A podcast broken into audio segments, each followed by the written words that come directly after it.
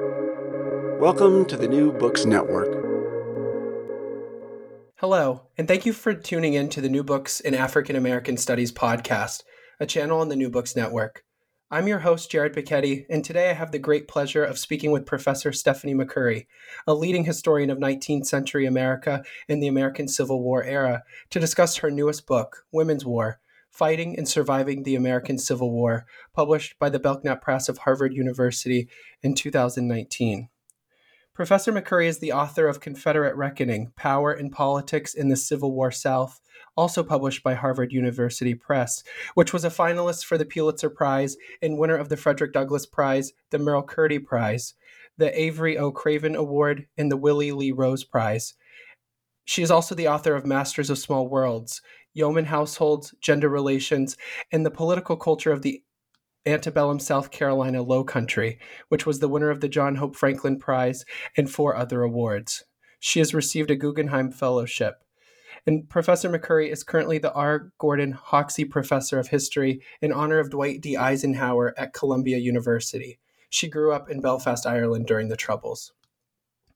We often think of war as a man's world, but women have always played active roles in times of violence and have been left to pick up the pieces in societies decimated by war.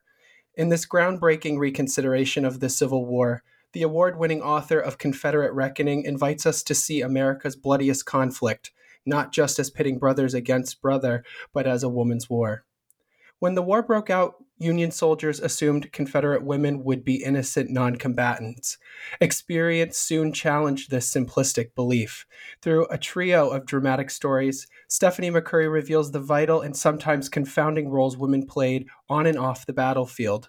We meet Clara Judd, a Confederate spy whose imprisonment for treason sparked heated controversy, defying the principle of civilian immunity and leading to lasting changes in the laws of war.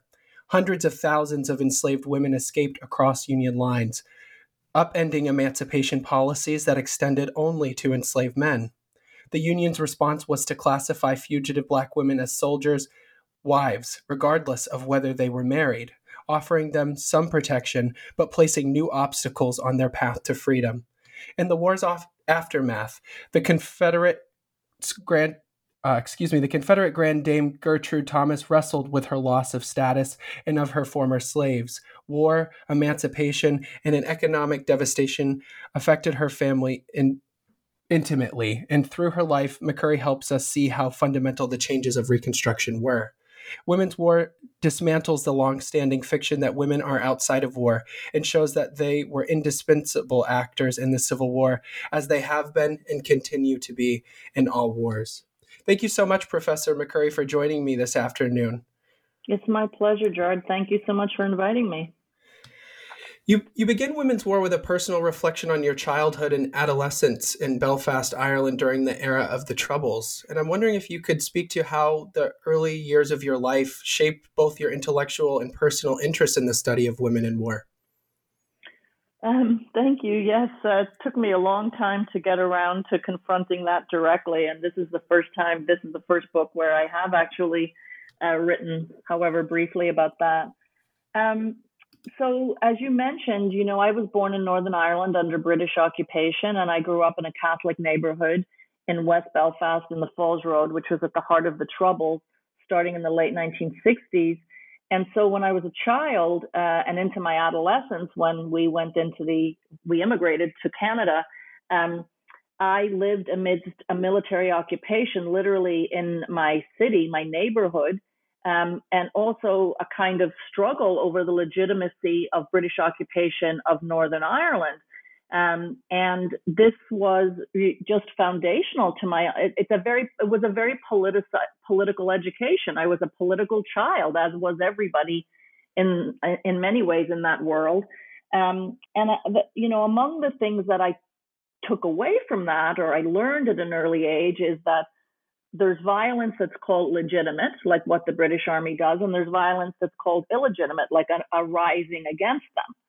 Um, and uh, so this question of violence and legitimacy and political legitimacy was really clear to me as at an early age. Like, how do you make that work? And so was a fixation on power. It was exercised so directly um, so violently, um, obviously between occupiers and the colonized, the Catholic Irish Catholics who were cast as an inferior race, believe it or not, um, and British uh, occupiers. But the other thing that I don't understand how I saw it so clearly as a child, the other thing was it was clear to me that men had all the power, even though women were involved in this um, rising, this insurrection, also this anti colonial movement. There were plenty of women involved in it, both politically and militarily in the streets. We had um, famous leaders like Bernadette Devlin, who was a college student who took the political leadership uh, of the movement in the uh, in the late 1960s. And yet, we lived in a profoundly patriarchal society uh, families, homes, the way the way women were treated, the way they were treated by the church, by the state, by their own husbands, their fathers. It was so deeply patriarchal Irish Catholic culture in Northern Ireland and in the Republic. Um, and so I was always mystified by that. Like, they're not more important people. Why do they have all the power? And uh, so for me, the question of gender and power was always there with race and class. It was always there with colonial colonizer and colonized. Those the, the the world seemed like a force field of power, and I had to figure out um, where justice. I, I was on the side of people who were attempting to enact justice for their own communities, and that included women. But nobody really seemed to recognize that, and the history certainly didn't either. In the prologue of Women's War, you write, quote, There is no idea more powerful in Western culture than the idea that women are outside of war, that they belong to the realms of the family and of peace, not to the state in war, end quote. The idea that women are outsiders in war constitutes one of many historical myths that you shatter in this book, and I believe that the field of American history owes you a great deal of appreciation for taking this falsehood to task once and for all. But where and when did this idea originate that women are outsiders to war? And how has it reared its ugly head time and time again over the course of Western history?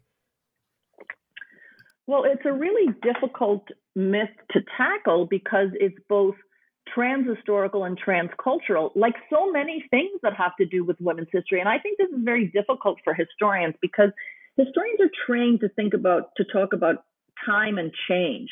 So what do you do like with the asymmetry between men and women, which takes a bunch of different forms, but which is always an element of every society eh, in every era? And it's the same thing with this idea that women are outside war. I mean, if you read the play Antigone from the very early uh, pre-Christian era, uh, you will see this same this same uh, representation that the woman figure who is present Antigone, who is presented as a savior figure, is um, you know uh, she has nothing to do with the civil war that's going on in her society. One in which her one brother is uh, loyal to the king and one is a traitor. The position that she is ascribed is the one who has to honor her brother regardless of what the state says. And so she does, and she pays a very heavy price for that. And that's really, you know, lionized and recognized in Antigone.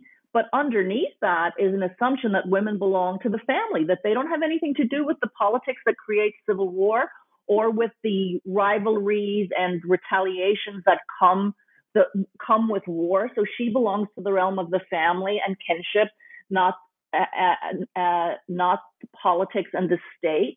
And um, you know, it's I think it's related. Women are not recognized as central political figures or actors.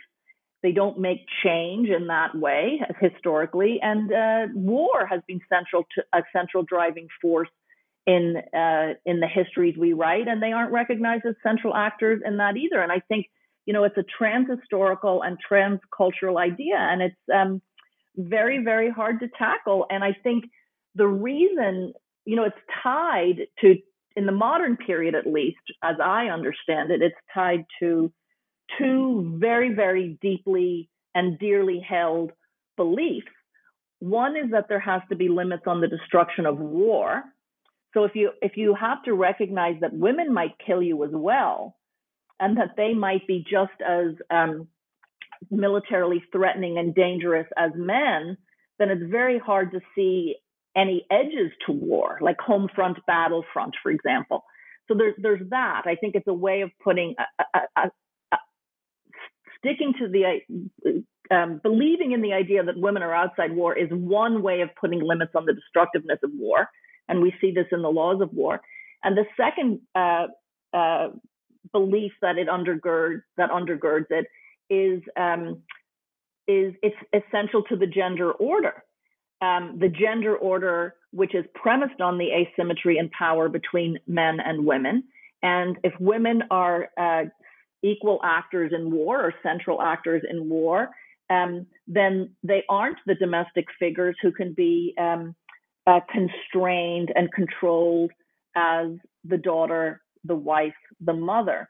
And so, marriage as an institution, a trans historical and transcultural institution, always tied to heteronormative um, power relations, uh, would would disappear if we it would be threatened if we recognize that women are central uh, actors in war. So I think it's both things. It's the it's limiting the destructiveness of war and keeping faith in the gender order, constantly renewing our commitment to it.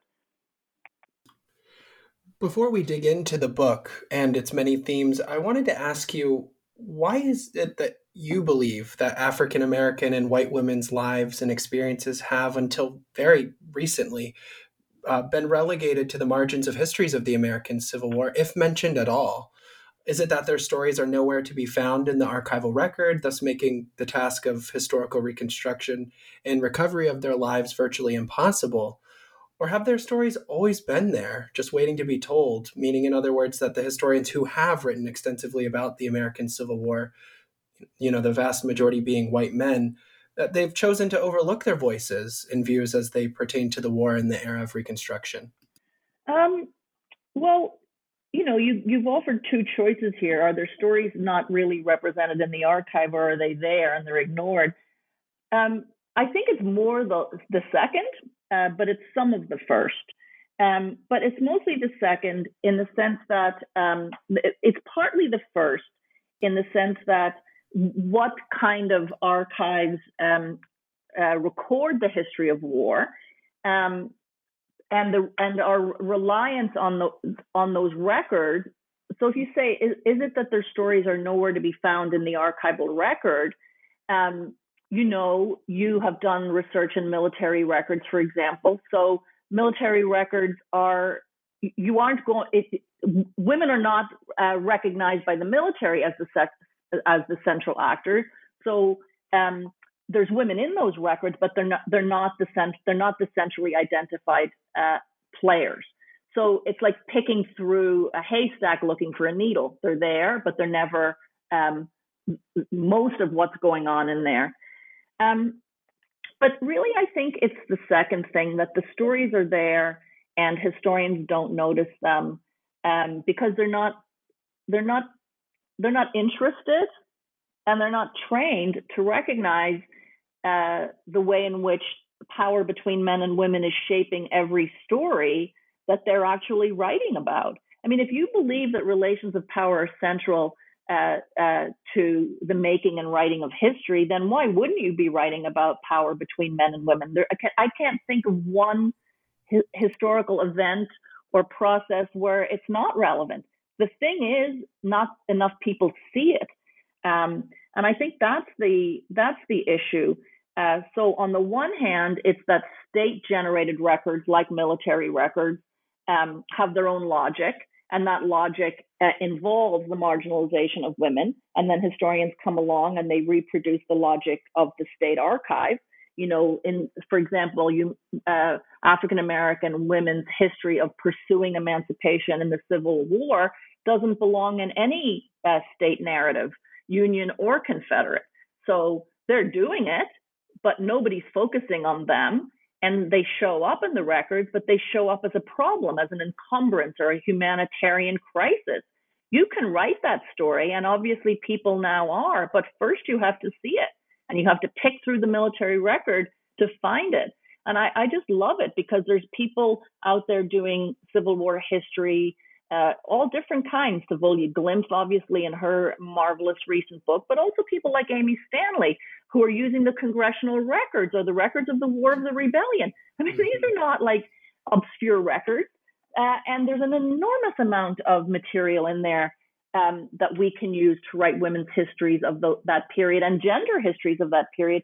You just can't let the archive and the state uh, authorities dictate the story, um, which is, I think, you know, why so many uh, historians who use these archives basically reproduce the logic of the archive itself. And in that logic, women are marginal actors. Absolutely. I think that that provides a really uh, interesting way to segue into the first chapter of the book and the women that you introduce to your readers in the first chapter. Uh, some of these women, like Clara Judd, Sarah Jane Smith, and Kate Beatty, who actively participated and perpetrated war on the Union Army uh, often to the great surprise of Union Army soldiers and officials, at least in the very early years of the Civil War. And I'm I'm wondering in terms of the your discovery of these women's you know experiences and actions during the civil war as you were reading these historical records themselves but in what ways did these Confederate women make war on the Union, and how did that defy what had previously been written about them? I mean, I think it, it offers a really interesting way to expound upon what you said just a few moments ago about state uh, records that are produced at the state level and the ways in which they have historically marginalized the voices of women. But when you encountered women like Judd and Smith and others who were actively taking up arms and engaging in warfare in a number of different ways, um, what was your response to that? And also, uh, in in all of the different ways, what was their role in perpetrating war on the Union Army throughout the Civil War? Well, I mean, here I was using um, military records, including the War of the Rebellion, and reports on military um, activities and uh, in retrospect, it shouldn't have been that surprising. Historians for a long time have recognized that the Civil War was a people's war, that it was a war, it became a war of occupation. People rise up against occupation, even if they don't have an ideological commitment to the Confederate cause.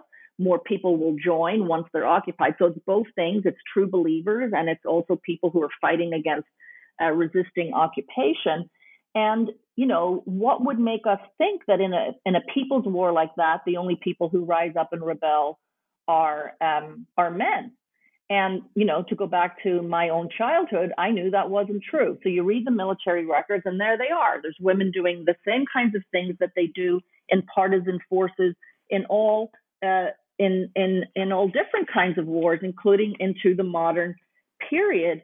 Um, uh, especially in guerrilla war and war in occupied territories. So, what are they doing? They army reports are littered with references to women luring soldiers into ambushes, cutting telegraph wires, uh, and engaging in other acts of sabotage, all kinds of spying and smuggling, but especially conveying military intelligence. The kind of underground work that women do in partisan forces across the modern period, and which the armies end up having to attempt to control.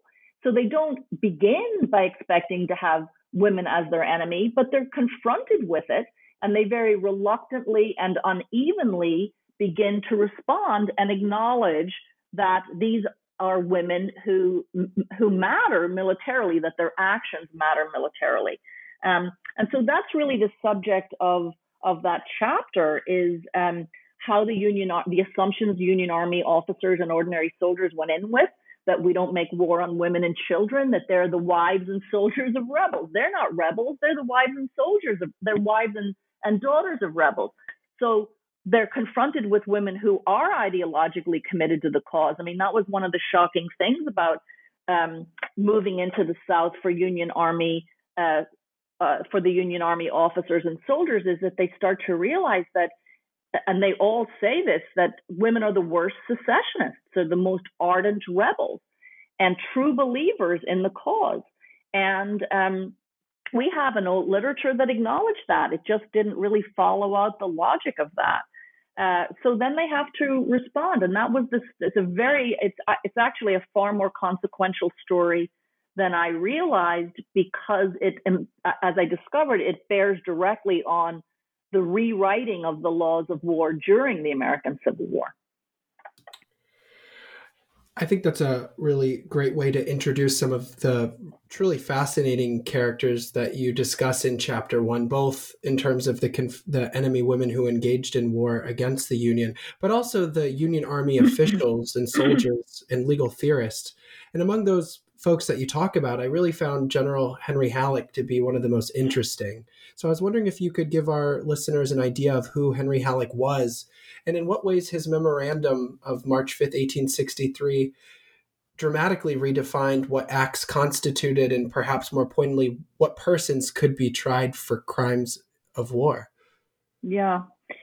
Well, Halleck is pretty interesting, and I, you know, there are biographies of him, obviously, but um, I, I had a, so I knew certain things about him, which I think are very common. You know, he's a West Point educated uh, man. He is involved in the army in the antebellum period, including in the um, occupation of California and the admission of California in the 18, late 1840s and 1850s. And then he is um, uh, he styles himself as a bit of an intellectual. He he has written on the laws of war before the Civil War. He translates one of the big German um, military theorists uh, and so he has a bit of a reputation. He has an interest and a knowledge in the laws of war, and he has written it.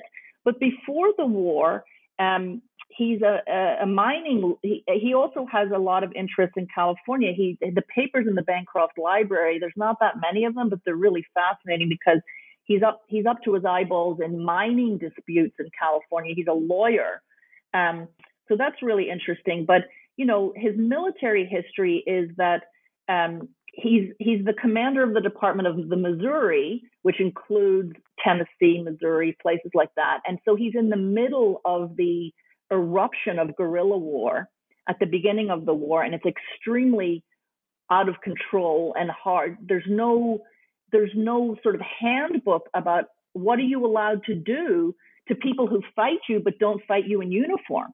Like, do you have to recognize them as prisoners of war? Can you execute them on sight? And there's women mixed in among these. Um, so there's a lot of confusion about what the army is actually allowed to do. And so Halleck is in the middle of that firestorm. And then he, be- so he has this on the ground um, experience. And he says it was like way worse than Mexico because he was in the Mexican War, the occupation. Um, and then he becomes the general in chief of Union armies. And so he goes to Washington and he's in charge of the whole operation.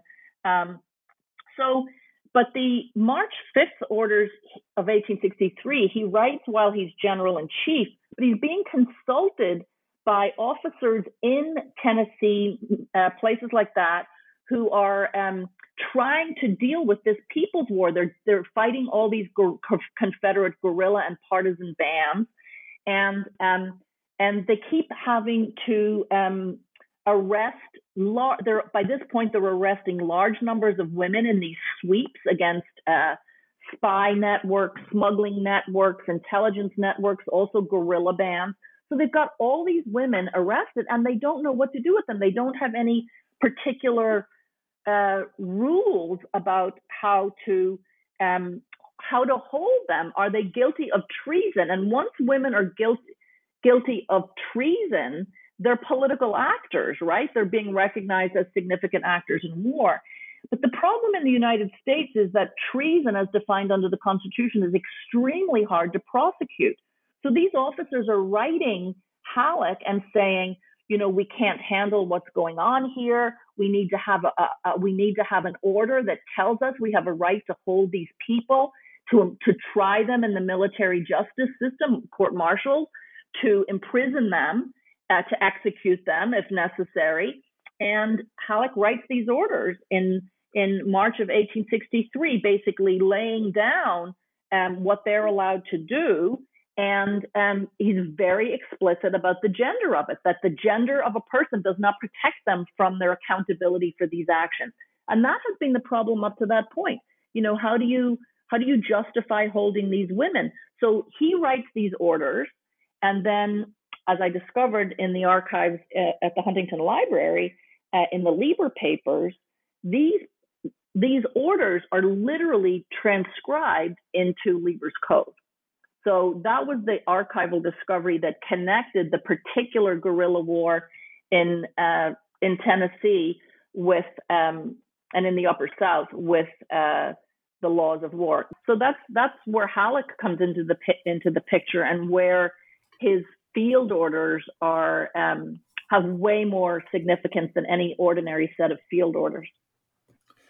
Could you say a bit more, Professor McCurry, about Francis Lieber, who he was, and how his field orders dramatically revolutionized the laws of modern warfare? Well, um, you know, Lieber was a, a Prussian-born German um, uh, man who was a uh, born in the early 19th century, fought at Waterloo. Um, he fought in the Greek uh, Revolution of 1821, but he was forced into exile from uh, Prussia because he was among this group of liberal uh, liberals who rose up against the Prussian monarchy. And um, so they were basically they didn't have any rights of free speech or anything else, and so he was he he was prevented from um, t- uh, staying in the university. He was prevented from teaching there. So he, he was kind of forced into exile initially in England. And then, believe it or not, he came to the United States. And after a brief period in, in the North, he ended up teaching at the University of South Carolina or South Carolina College um, for almost 20 years, I think. Um, and he taught ethics and political basically kind of like po- ethics, politics and ethics. He wrote a ton of books. Um, and just before the Civil War, to his great relief, he got a job at Columbia University in what is now the law school, where he was a professor of politics. And just as secession was breaking out, he was giving a lecture course on the laws of war, um, which governed the question of um, when when when does a country have to be recognized eh, as a sovereign, legitimate country by the laws of war? In other words, if you're engaged in a civil war, do the laws of war pertain? Uh, or if it's a civil war, are they? Is it a free for all? Which is the problem. That's what the problem Halleck ended up um, in the middle of. Um, so it's not that Lieber hasn't been written about. Like he's he's very well known, and so is his code. I mean, there's many many people who write in um, international law who know Lieber and they know his, his Lieber's code because it was fun, foundational to the Hague and Geneva Convention subsequently, but they don't really know very much about the context within which that code was produced. But I will say that a couple of years ago, John Witt at Yale Law School published a wonderful book on um, Lieber's code called Lincoln's Code, um, in which there's an enormously interesting argument about eman- Lieber and emancipation and the laws of war.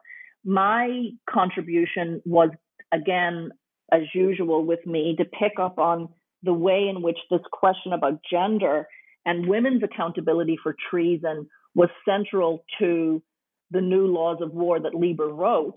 And this is where I saw in the draft in the Huntington Library that he wrote a draft that said nothing about women. Halleck's edits said, Are you kidding me? This is a civil war. These people are in insurrection. See my orders of March 5th, 1863. And then Lieber added a whole separate section on civil war and the laws of war in civil war, where he incorporated Halleck's field orders holding women accountable for a kind of treason that they created now to make it work, which they called military treason, where the um, standards of proof for conviction were just uh, much lower and where they could be tried in a military trial. And I guess I would add one more thing to that. Like in the long run and looking at it in the big picture, the simplest way to put it, and what interested me the most in writing this, is that there had been a very long standing association of women and innocence in war. That women are the essential non combatants. The assumption is that unless proven otherwise, women are innocent. They're not combatants. So it women's identity and gender and innocence anchors the crucial category of the non-combatant, people who have to be protected in war. And what Lieber's code did is destroy the perfectness of that connection by saying some women are innocent, some women are not. I think that was one of my favorite things about Women's War is your writing style and particularly your ability to illustrate not only your vast knowledge of the political dimensions of the Civil War era, but at the same time, you never lose sight of the ways in which these policies and decisions played out in the lives of women across the racial divide on the ground. And so, admittedly, as a historian of enslaved women, I, I personally gravitated most to chapter two, which was just so beautifully done and in the second chapter, you you capture how the American Civil War represented a fight for survival and self liberation for millions of enslaved women across the American South. Women who are typically nowhere to be found in histories of the Civil War, which thankfully we can say with the work of Amy Murrell Taylor and Thavolia Glymph and others, it's th- those tides are slowly changing. Um, but the chapter is entitled "The Story of the Black Soldier's Wife," and as a story both real and imagined, who was the black soldier's wife and how does her story fit into the larger narrative of the American Civil War? Um, yeah, I, I, mean, this is a, a, place where the scholarship is just accumulating rapidly and, and really incredible, excellent scholarship, including the books that you just mentioned and others. Um, my part is a small part here, but it was really it was a recognition that came out of a very comparative reading, actually. It came when I was um, teaching a course at Princeton University back in the mid 2000s on comparative emancipation. And it started with Saint Domingue. And I started to realize that, first of all, there was a direct connection that hadn't been, I don't think, the, the finger hadn't really been put on it between war and emancipations, that with the exception of the British, almost all emancipations in the 19th century happened in the context of war. And as a result of that, it would mean that um, uh, that that the, the, the link between war and emancipation necessarily had implications for women. Um, uh, and uh, if it's, in other words, if it's a military history and these are military emancipations and only men can be soldiers, then what's the history of emancipation that we're writing here and what does it mean for women? And so I started to see, including in the Saint Domingue case, because of the work of people like Elizabeth Colwill, who's a good friend of mine, I was aware, and Chris Brown, my colleague at Columbia, that there were emancipation schemes, some actually um, carried through with, and others that were not. But even in Saint Domingue, the when um, when the French Republican forces wanted to win uh, uh, enslaved men over to their Republican cause, and they promised them emancipation. They promised them that they would that they would emancipate also any wives of Republican soldiers. But we know that slavery is illegal. I'm sorry, marriage is not a legit. There's there's no slaves were were prevented from legal marriage. It was not a legitimate um, they, they weren't legally allowed to marry. So this is by definition a legal fiction. So how do you prove that you're a wife if the law says you can't be a wife? So this is the terrain I found myself in with the American Civil War. And when I was using the military records, um, it was clear that um, the, it was clear from the literature that the focus had come to be on black soldiers and emancipation but there's 200,000 roughly black soldiers uh, and sailors in uh, the U- Union forces during the war, but there's 4 million enslaved people. So this is clearly only a partial story of emancipation. It's the state authorized story. It's the, mili- the story that comes out of the military records. But the military records, as always, like the OR that I used to write about Clara Judd and Halleck, they contain other things. Women show up in these records, even though nobody's interested in them. They don't have an ascribed role. So, where do they show up in the military records of the Civil War? Well, they show up as these refugees, these followers of the army, these people trying to stay close to the army because uh, because this is a zone of freedom.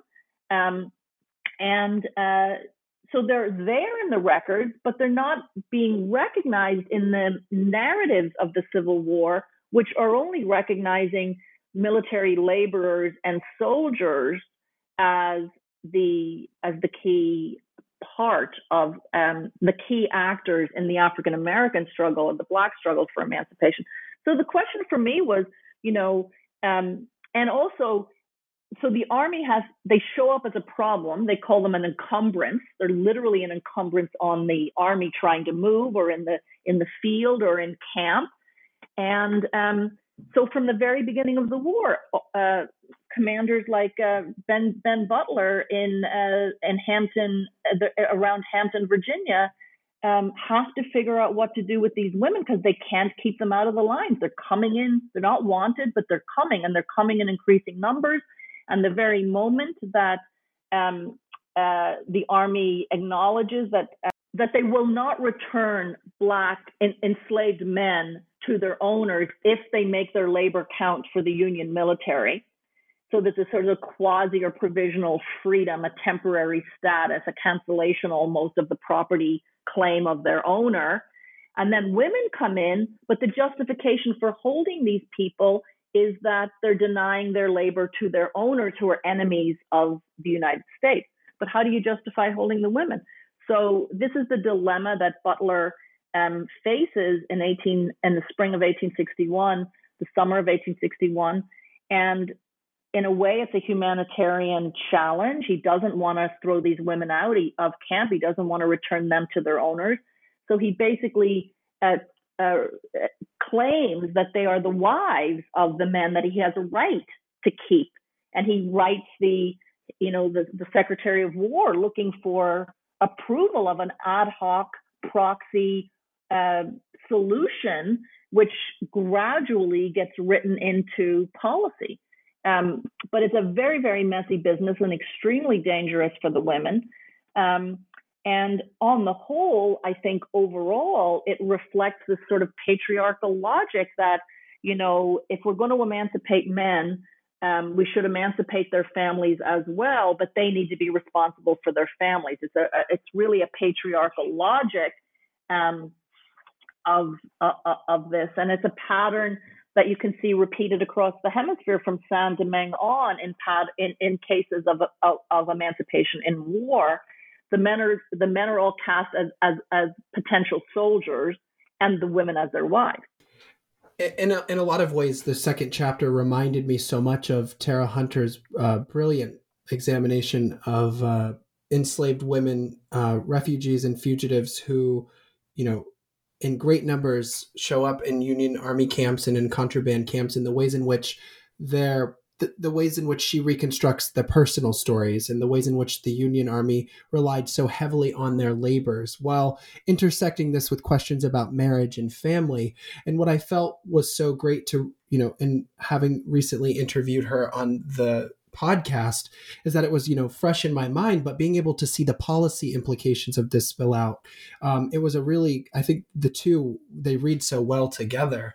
Um, but I'm, I'm curious if you could say a bit more about why lawmakers and military officials um, particularly Republican lawmakers, the ways in which the the fiction of of the soldier's wife, because as you write and about, particularly in the Mississippi Valley, I found Army Chaplain John Eaton's experiences of just tens of thousands of enslaved women, children, and men coming to the, the contraband camps and refugee camps, I should say, uh, after the fall of Vicksburg, I believe in the summer of 1863, um, that this was not only a humanitarian crisis, but that this there had to be some sense of order imposed, and, and the way in which they chose to impose that heteronormative order was through the lens of the family. And so I'm curious if you could kind of bring us into the halls of Congress as they're debating this legislation uh, and how the ultimate, you know, language of these laws came to be. Well, I mean, the Militia Act, I mean, this is one of the things that made it. This is another uh, another aspect of this is that you can look at the language of the acts themselves, the law, and they're, they're profound. It's profoundly gendered language, right? You read the Militia Act, like I haven't looked at it for a while, but you read the first Militia Act and the second Militia Act, and you can see there's a narrow zone of freedom that can be claimed, and then a slightly wider numbers of people eligible to make claims based on this these conditions or categories that are laid down, and and hovering over it all is, well, what are we going to do with these women? You know, do you really think that men are going to fight for the Union Army if if um, if if, if uh, the army uh, returns their wives and children to their owners, recognizes those property rights? So it's a dilemma. It's related to what we were just talking about. Um, and so, you, you, know, in many ways, you can plot this, these changes and the problem that's bedeviling them and the solutions through the laws themselves. Um, but there's long lasting uh, problems because um, the one, the place where it really uh, is hard to solve is union, loyal unionists who are slaveholders. So in those four slaveholding states in the upper South, including Kentucky, where there's a large number of slaveholders who are unionists, there's nothing about the military policy or the, there's nothing about the war that provides uh, lawmakers justification for taking the property of those men. They're not in rebellion against the United States. They are not traitors. And in fact, they're represented in Congress, right? They have these incredibly racist Democrats mm-hmm. representing them. They're powerful men. They're in the debate. And so they're able to protect those slaveholders and their property interests the whole way down. And in fact, Kentucky, which is like the worst place to be enslaved and the place where you're going to be enslaved for the longest, I believe it wasn't until March of 1865 that Congress finally wrote a law emancipating the wives of Union soldiers. And these are men who were in the army. They could have been in Texas by that point where they were deployed. And their wives and children are at home in the clutches of these slaveholders, bearing, in many cases, the um, being punished for the disloyalty or the, the, the fact that their husbands ran away to the Union Army. They're being literally burnt, beaten, murdered because of this. And um, but their their owner's property right is still completely intact, and Congress is recognizing it. So it's really until the last months of the war. I mean, Amy Stanley and other people have written uh, uh, about this. Um, so it's a really incredible story, and the women's testimony is read into the congressional debate. So this is another case where you don't have you don't need news sources. You need to use the most traditional sources, the congressional record, mm. to ask new questions or follow new stories, new actors. So, um, you know, there's obviously many, many more things you can use to talk about enslaved women in Kentucky who are, you know, very, very late to have any right to claim uh, emancipation. But, you know, as it turns out, even the congressional record has that history in it. I think that as I recall some of the names of the women you talk about in Kentucky, I, I guess I was I was uh, confronted with the fact that I, I, I underestimated not only the number of refugees who who sought shelter uh, within the Union Army lines and in such short periods of time as well. Um, I, I remember there was, uh, I believe it was from John Eaton, who said that the, the refugee women and children were, quote, armies in of themselves. And so not only did I find that to be, you know, it, I guess there's sometimes a cognitive dissonance at times that you don't realize the extent to which this war of occupation um, just upended so many people's lives. It's it's one thing to read about it, but then to read someone who's witnessing it firsthand, I guess, is a completely different experience and engagement with history. Um, and, and in that way too i think reading the experiences of the women in kentucky who were subjected to such obscene violence because their husbands or male relatives decided to fight for the union and in effect fight for their freedom one of the women was patsy leach who i remember you writing about in vivid detail that the day her husband i believe left to serve in the union army that she was beaten within an inch of her life and that her owner threatened to continue to do so um, and so, seeing the ways in which uh, I, I remember you introducing this subject at the beginning of chapter two, and I made a note to myself to ask, what about the women who were held in loyalist territories? And then at the end of chapter two, you just delve into that and the complications that this had for women like Patsy and others who the the routes to emancipation were different that they were distinct and that the possibilities for freedom were different but that so much was on the line for not for all enslaved women but for women who were uh, the slaves of loyalist owners. It was a particularly precarious situation they faced.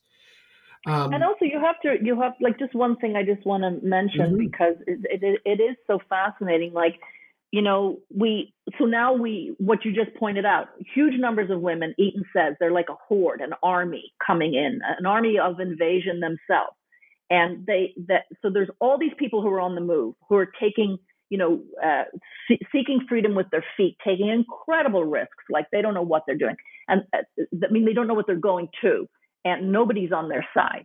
And you know, Thavolia Glymph uh, in her new book just does such an amazing job patching together all different kinds of records that allow you to actually know some of these people and follow their journey. Um, so there's all of them, and then there's that group you just mentioned, people who have no legal claim till the bitter end and can't grasp emancipation by any legal means. The only thing they can do is run away. They can't stay where they are. And then there's another whole group of people that I wrote about in Confederate Reckoning who never leave the plantation. So, you know, uh, and who fight for uh, emancipation exactly where they were to start with. Because think about it, like I always ask myself this question: We're all, human beings are so unpredictable, right? Like if a Union gunboat is going to come up the river, and you know you've been signaled in a say a low country South Carolina plant, rice plantation that in 1863 or 1862 for that matter, a boat's coming up the river, and if you're in the right place at the right time, you might actually be able to get on that boat and go back down to Union held lines. So I've seen plantations where this happens, and half of the people go and half of the people stay. And you know, that's just human nature. Some people have more toler- tolerance for risk. Some people are, are going to stay because other family members are there, but it isn't always family units that go. There's an element of human we you know we we're as historians we're really good at talking about contingency but are we really what what do we do about personality? You know the fact that some people have a high risk tolerance and uh, appetite for risk and others don't. So there's another huge number of people who i think have not really figured very clearly in the emanci- the war for emancipation and that's the people who fought that war on plantations. And that was part of the reason that i wrote confederate reckoning um, because it isn't just about the Union Army and who makes it to Union lines. Some a lot of this is going on against the Confederacy from within the Confederacy. Absolutely, and I believe it was it, it's because of you and Professor Glymph's work that plantations themselves are seen as as as sites of of the war as well. That they these were insurrections, I believe you said from within. That scholars have often not fully fleshed out in their examinations of the Civil War and particularly African Americans' involvement in, in these conflicts. I wanted to spend the last few minutes with you today to talk about chapter three, uh, the third and final chapter of Women's War, which offers a truly fascinating rendering of the life of a former Confederate woman named Gertrude Thomas and her attempts to rebuild her life in the years following the Civil War. Um, you write you offer the following words in the closing remarks of chapter 3. You state, in its outlines and especially its intimate details, Gertrude Thomas's ground level unfolding an emotional account is a valuable reminder of the volatility and uncertainty of the post war Southern and American world, and of the fundamental, even elemental nature of the reordering underway. So I was hoping that we could spend the last few minutes we have together to discuss who Ella Gertrude Clanton Thomas was and why you'd made the decision to foreground her life in the final chapter of your wonderful new book. Um, yeah, thank you. This is the part that I continue to work on, so I'm really happy to talk about it, and my thinking is evolving all the time.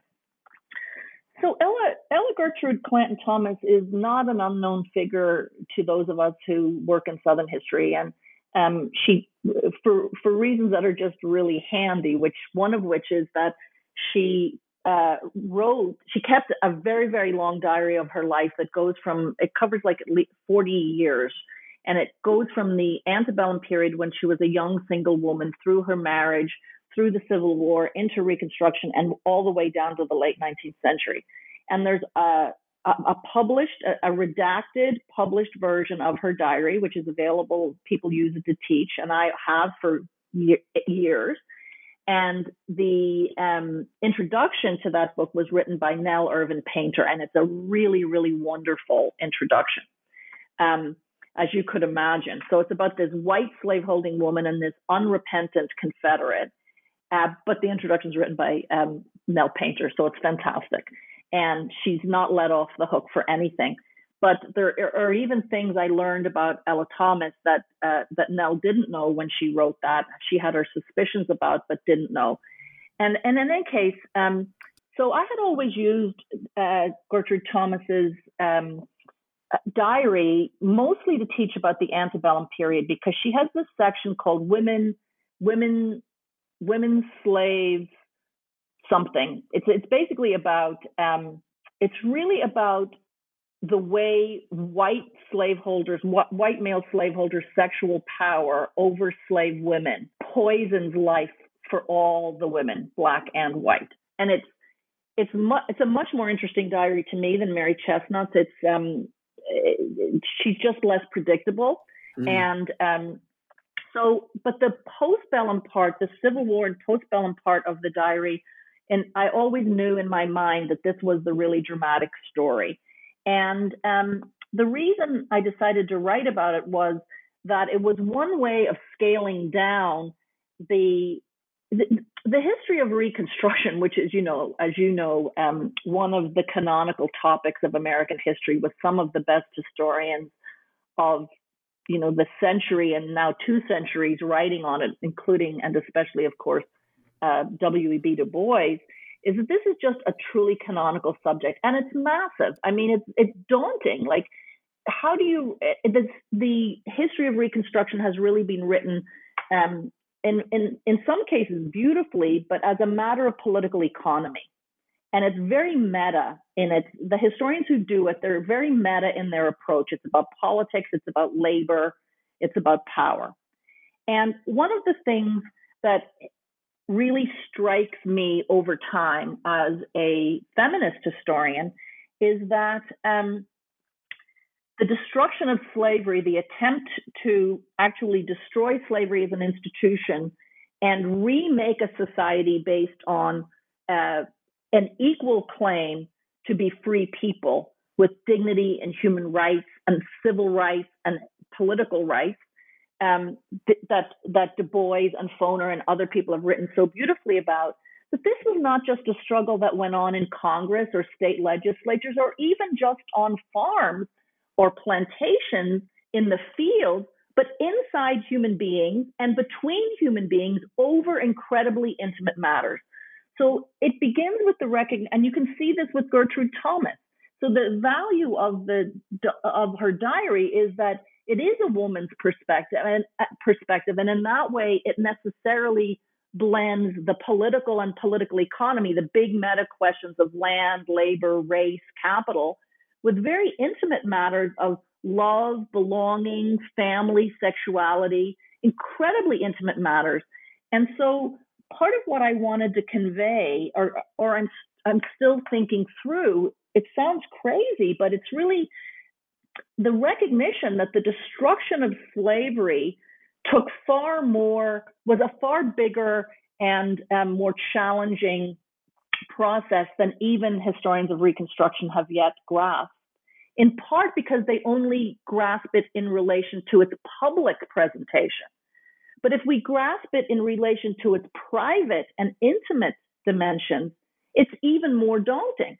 So, to give you one example of what I mean, um, so, for example, I, I like now to think about not reconstruction, but reconstructing an ongoing active process of attempting to make new lives, new persons, new families, new homes, new societies. It's almost a utopian project.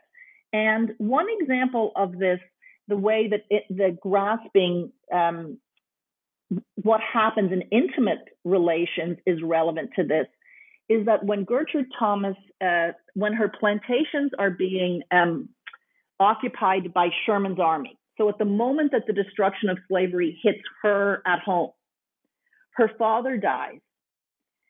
And he's very, very wealthy, one of the wealthiest men in Georgia, and he's always bankrolled her. She's just daddy's girl. And he dies, and she's devastated. And all her life, in between, in the pages of her diary, there's been this worry about who's the father of the, as she calls them, the white slave children on my father's plantation.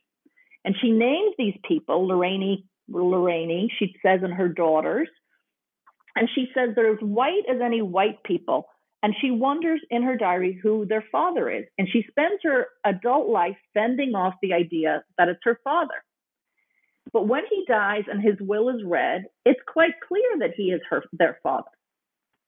And I subsequently found the will in Georgia, and the uh, so in her diary she doesn't say the details of the will. She just says that she's devastated, and she stops writing in the diary for like six months. She's completely devastated. She has a crisis of religion and belief. She says, and so Nell Painter knew that, and she was right on top of this in her introduction a, number of years ago. But when I found the will in Georgia, it confirmed it not completely explicitly, but he left these children, this woman and her children, and only those people to two male friends in town. He didn't free them. He, tr- he transferred title to them to him, they, them, the men. He left them money to look after the women and children. And he told them, he also put a, a coda in his will that said if any of his children challenged this, they would be disinherited. So it's pretty clear they wow. were his children.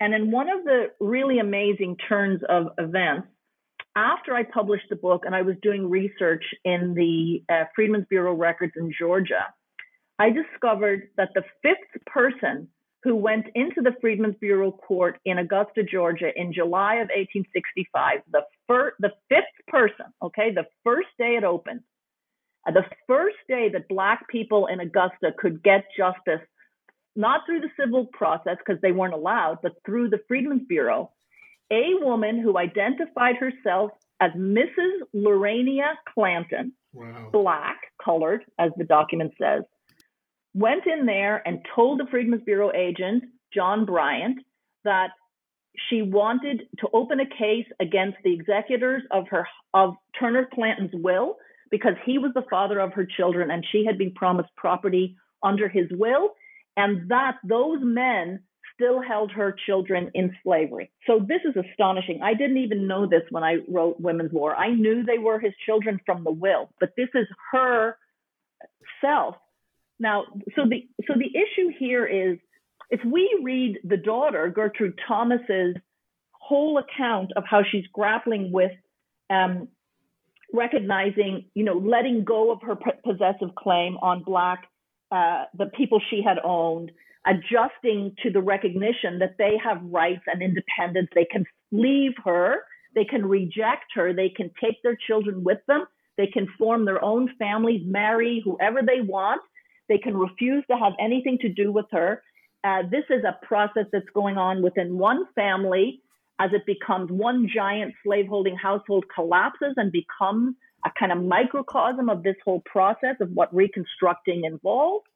And underneath it is the recognition that um, her whole reaction, everything to the everything about this is conditioned by the fact that there are these sexual uh, there are these sexual um, uh, relationships and relations of coercion and exploitation that are finally being acknowledged in public. And it's really amazing because I think one of the things that you can see by looking at an individual and her relationships with individual enslaved people, African Americans now free, is that the damage from slavery, um, and especially the sexual violence of slavery, really set a deep explosive charge beneath every negotiation over the over the terms of freedom in the post-war South. So you can't disconnect what slavery was from the struggle to make freedom um, substantive. And it doesn't just have to be enacted in terms of, oh, you write the 13th Amendment, everybody's free, go forth and find your own, you know, form your own families, make your own households. You have to extricate your people, your children, from the homes of those people who, who owned them and still claim them. Um, and I think it really brings us into a new recognition of how challenging it was to make something like the 13th Amendment real, even in terms of a minimal claim of like now you will have a right to marriage, a free marriage, and free homes. And so this, I think we are really in a position where we can begin to recognize the enormity of the task. And um, in this sense, it brings me around to wondering if we do recognize the enormity of the task, which I think we will only really recognize if we grapple with these intimate, including sexual um, uh, histories that bear on emancipation, and also the sort of reconstruction of subjectivity itself and of love and belonging. You know, what is love? Who? What is belonging? What is a family? Um, that when we do recognize this, I think we come face to face with the enormity of the task that uh, emancipation involved and reconstruction involved. And in a way, it makes me wonder why so many historians, almost everybody, have been so willing to pronounce Reconstruction a failure. I mean, a task that's so daunting and so enormous, and we're operating on a binary scale of success and failure. Like, what would success be? And why is it a failure? So it's bringing me around to trying to think about a how to write a new history of Reconstruction that's focused on that really takes the stock of the intimate and intimate relations in a feminist kind of way, and um, and see how that undoes our common assumptions about in the historiography, like for example that it's a failure, and how it might open our eyes newly to the nature of the struggle, the accomplishments of African Americans in moving this claim forward and making it real for themselves. I don't know, I'm just really excited about that. I feel like there's so much we can do and so many new kinds of examples about how to do it from a lot of them from black women authors themselves writing about other other times and places, but teaching us to think about how these intimate relations are at the very center of historical struggles, not peripheral, minor elements of it. That reminds me so much of, you know, I when I think back to preparing for comprehensive exams is I think that's what everything that you just said reminds me so much of Leon Litwack's interpretation of Reconstruction and how the lived experiences of individuals become the historical canvas in which he reconstructs this very challenging and tumultuous period um, from the individuals who were at the center of this drama, right? And so I, I really enjoyed the the phrase you wrote at the end of that chapter that um, her personal history reveals a much larger history and that there's something to be said about examining massive historical events like Reconstruction from the perspectives of individuals at individual places and at individual times. And so the last question I wanted to ask you today is can readers, eager readers, anticipate a Reconstruction era sequel or a companion to Women's War in which you delve more deeply into these intimate and granular experiences of formerly enslaved women and possibly the female slaveholders who had formerly held them in bondage and how they, as you say, actively reconstructed their lives and made sense of this new world uh, in the years to come.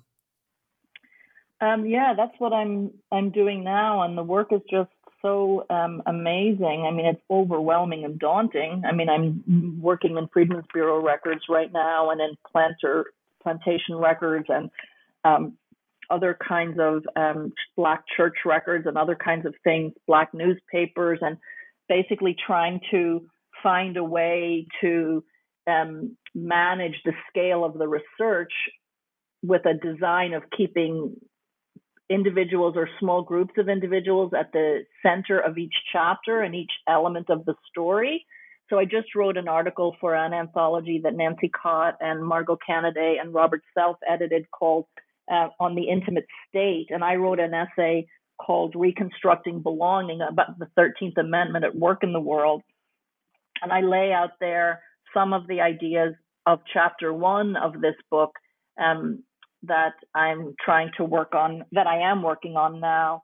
Um, and it's just really, really interesting. Um, I don't know what the chronology of it is yet because I think that this is a post-war story that goes beyond the political, the ends of political reconstruction. You know, it goes beyond 1877.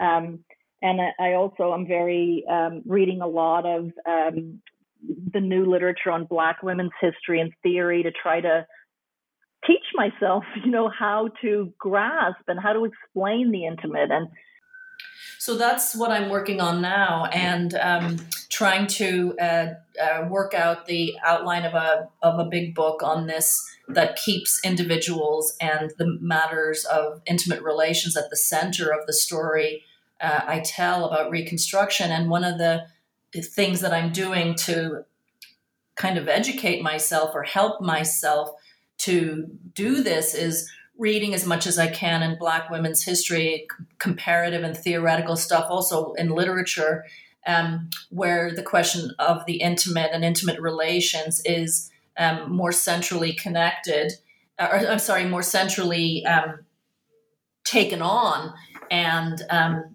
stuff like um, Saidiya Hartman's work and Jessica Marie Johnson's, and um, uh, what was I reading today? Uh, Christina Sharpe, people like that, but also stuff I've learned from and borrowed from for years by Ann Stoler and other people. So it's really, really a fun project. I'm so excited about it, but it's very daunting too because it's a huge archival undertaking and I want it to be a narrative history and a really readable book.